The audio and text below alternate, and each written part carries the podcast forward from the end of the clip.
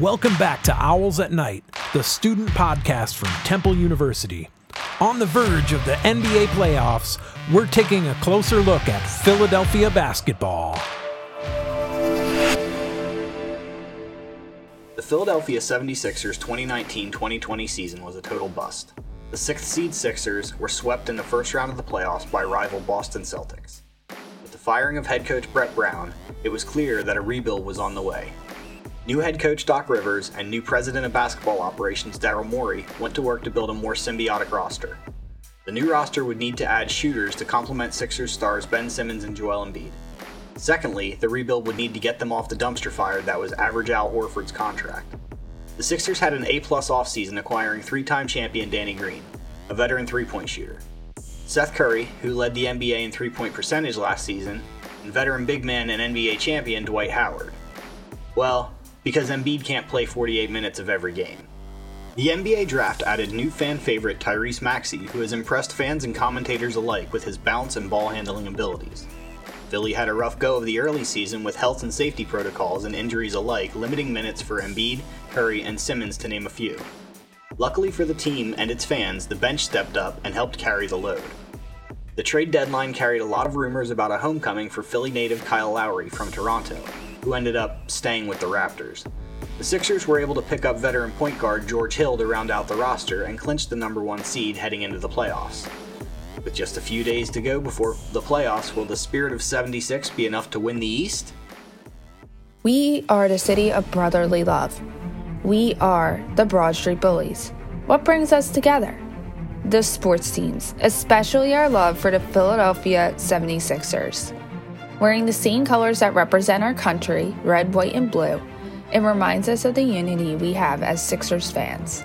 We are like a family. We have each other's backs. Even shouting out, Go Birds, which refers to the Philadelphia Eagles, during the Sixers game makes us feel a part of the process. The 76ers are always a topic that is brought up between strangers within the city. Maybe it is two people in the office who do not know each other well, or a group of people in line at Wawa. A casual, did you watch the game last night? tends to be an icebreaker. Even if you do not understand the game, the fans, food, drinks, apparel, Franklin the dog, who is the team's mascot, and atmosphere are sure to make a Sixers game experience a great time. The Sixers are also encouraging the youth of Philadelphia to come together through the Junior 76ers Kids Club. So clap your hands, everybody, for the bond that the 76ers bring to Philadelphia. Among the NBA greats, there are a few players like Philadelphia born Wilt Chamberlain. At 7 foot 1, 275 pounds, his charisma and talent were legendary. So was his partying. While he was known for training with celebrity athletes like Arnold Schwarzenegger and Muhammad Ali, he was also famous, even notorious, for his nightlife, staying up until 6 a.m. on the night before his 100 point game. Who said the pros couldn't have a little fun too? Nonetheless, Chamberlain led the Sixers to their second league championship in 1967. When talking about charisma, another Sixers legend stands out. Julius Erving brought a championship to Philly in 1983.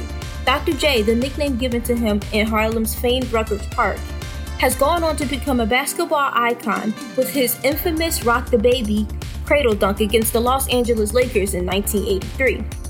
Erving's on the court accolades are unparalleled, being the only player in history to win MVP awards in the NBA and ABA. When Erving retired, he was third all time in score. If records is the topic, then the next Sixers legend is surely worth noting. Moses Malone, three time MVP, is one of the only two players in any major sports league to win the award consecutively for different teams. Malone started his professional career in 1974 with the ABA's Utah Stars. Malone is a 12 time NBA All Star from 1978 through 1989 and an ABA All Star, making consecutive seasons from 1980 to 1985. A statue of Malone currently stands in Camden, New Jersey at the 76ers training facility.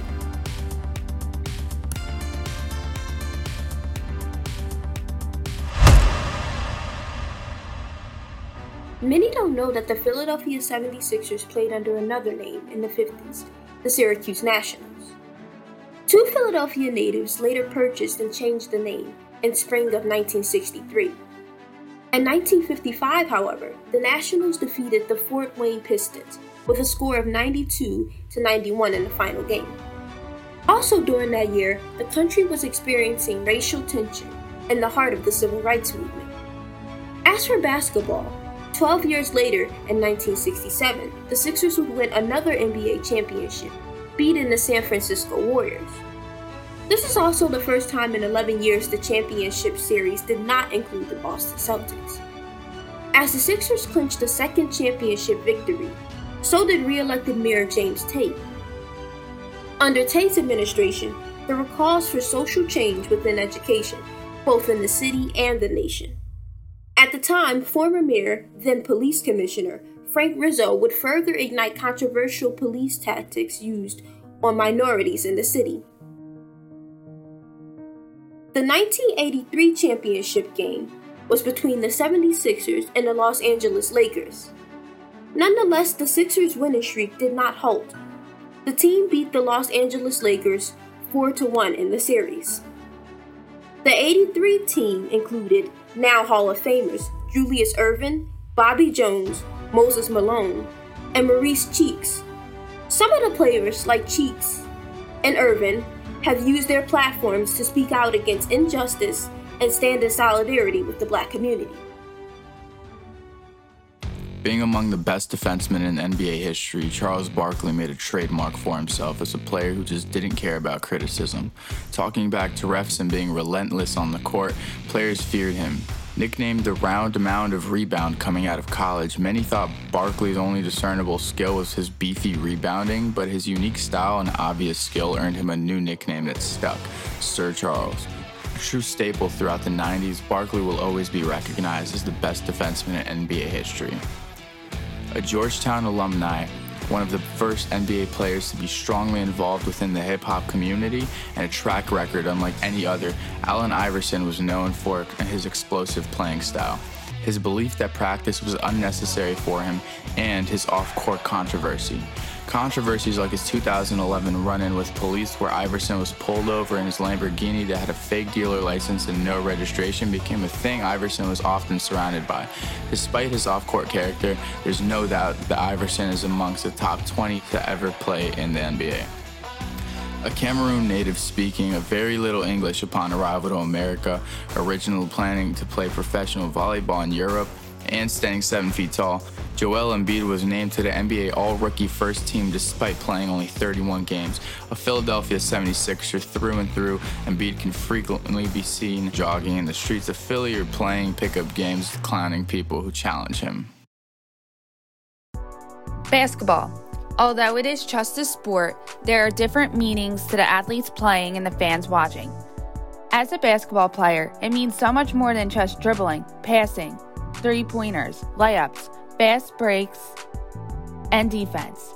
It becomes part of your life, and the court feels like your second home. Being a former basketball player myself, the practices, workouts, sprints, team meetings, and watching game clips was not a punishment. I lived, breathed, and all my thoughts were basketball. I would have done anything for my teammates. Now that I do not play and am just a fan, my love of the sport continues to have an impact on my life. My dad has been a basketball player for 20 plus years, teaching girls of all ages about the sport and valuable life lessons that they can carry with them off the court. My dad and I continued to bond with basketball. That shared love has been passed to my 11 year old sister. Similarly, fans continue to come together for the love of basketball. These fans can be kids watching their role models on the court, dreaming about becoming a Sixer one day. They can also be adults who are just wanting to have a good time watching the game. Overall, basketball has had a lasting impact in our society.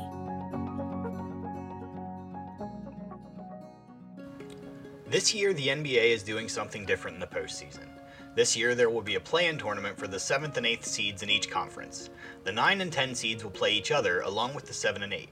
The winner of the 7 8 game will be declared the 7 seed, while the loser will go on to play the winner of the 9 10 game. That game winner will be declared the 8th seed and will face the Sixers in the first round of the playoffs. Not to discount any teams in the East, but the Brooklyn Nets are a team loaded with superstars. Kevin Durant, Kyrie Irving, James Harden, Blake Griffin, and DeAndre Jordan, to name a few. Alongside the Sixers, they will be a team to watch. The three seed Milwaukee Bucks, led by Greek freak Giannis Antetokounmpo, are another dominant force the Sixers could face in the conference finals. A Miami Heat team hungry for a championship after last year's finals loss to the Lakers could also be a potential spoiler for the Sixers in the conference finals. Former Sixer, current Heat power forward Jimmy Butler is a stifling defender alongside shooters Duncan Robinson and Tyler Herro, making for some scary pairings. Looking to the West, perennial favorites Lakers and Warriors, who are the 7th and 8th seeds respectively, will have to participate in the play in tournament as this season plagued both teams with injuries. It would certainly be strange to see the playoffs without LeBron James or Steph Curry. The Utah Jazz, led by Donovan Mitchell and Rudy Gobert, are the first seed and favorites to win the West. Let's just hope at the end of game 4 through 7 of the finals, we fans get to hear 10, 9, 8, 76ers. This has been an episode of Owls at Night, the student podcast from Temple University. MSP 3771.